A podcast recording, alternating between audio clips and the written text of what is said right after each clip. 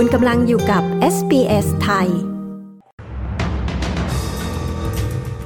รัฐวิกตอเรียจะเก็บภาษีนักท่องเที่ยวที่ใช้บริการที่พักระยะสั้น ชาวออสเตรเลียกว่า 5 ล้านคนได้รับเงินสวัสดิการสังคมเพิ่มตั้งแต่วันนี้ รัฐบาลปรับกระบวนการวีซ่าให้เร็วขึ้นสำหรับธุรกิจที่จะนำเข้าแรงงานจากต่างประเทศ ติดตามสรุปข่าวรอบวันจาก SBS ไทย 20 กันยายน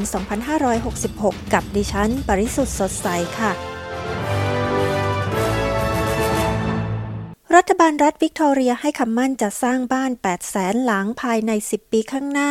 ภายใต้การปฏิรูปที่ประกาศโดยมุขมนตรีแดเนียลแอนดรูสวันนี้ แต่นักท่องเที่ยวในรัฐวิกตอเรียจะต้องเสียภาษีร้อยละ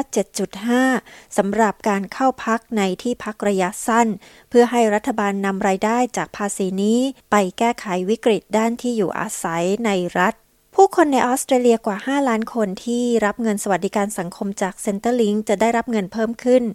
โดยผู้ที่ได้รับเงินสวัสดิการ Job Seeker Youth Allowance App Study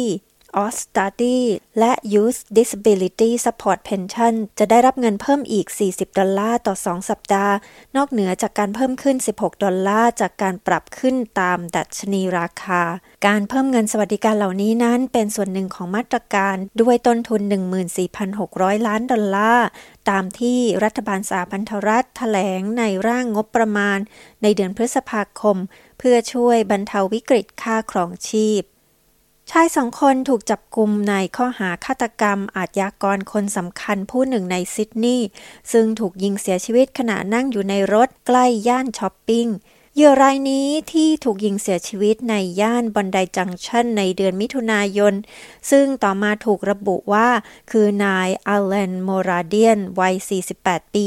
เจ้าพ่อค้ายาเสพติดรายใหญ่ในซิดนีย์และมีความเชื่อมโยงกับแก๊ง bikie โคมันเชโรเช้าวันนี้เจ้าหน้าที่ตำรวจได้จับกลุ่มชายวัย 42 ปี ในพื้นที่ตอนใต้ของซิดนีย์และจับกลุ่มตัวชายวัย 31 ปี ในย่านมัวแบงค์ซึ่งถูกกล่าวหาว่าเป็นผู้ก่อเหตุยิงสังหารนี้ ธุรกิจต่างๆ จะสามารถนำเข้าแรงงานที่มีทักษะจากต่างประเทศ โดยเสียค่าดำเนินการเพียง 120,000 ดอลลาร์สำหรับกระบวนการขอวีซ่า ซึ่งจะใช้เวลาไม่กี่สัปดาห์แทนที่จะกินเวลาหลายเดือน นี่เป็นส่วนหนึ่งของการปฏิรูปด้านการรับผู้ย้ายถิ่นฐาน ซึ่งจะทำให้การจ้างงานในอุตสาหกรรมที่มีความต้องการสูง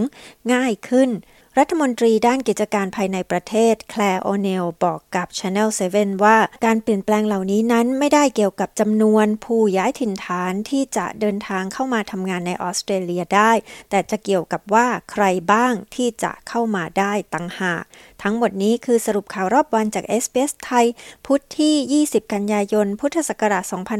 2566 ดิฉัน ปริสุทธ์สดใส รายงานค่ะ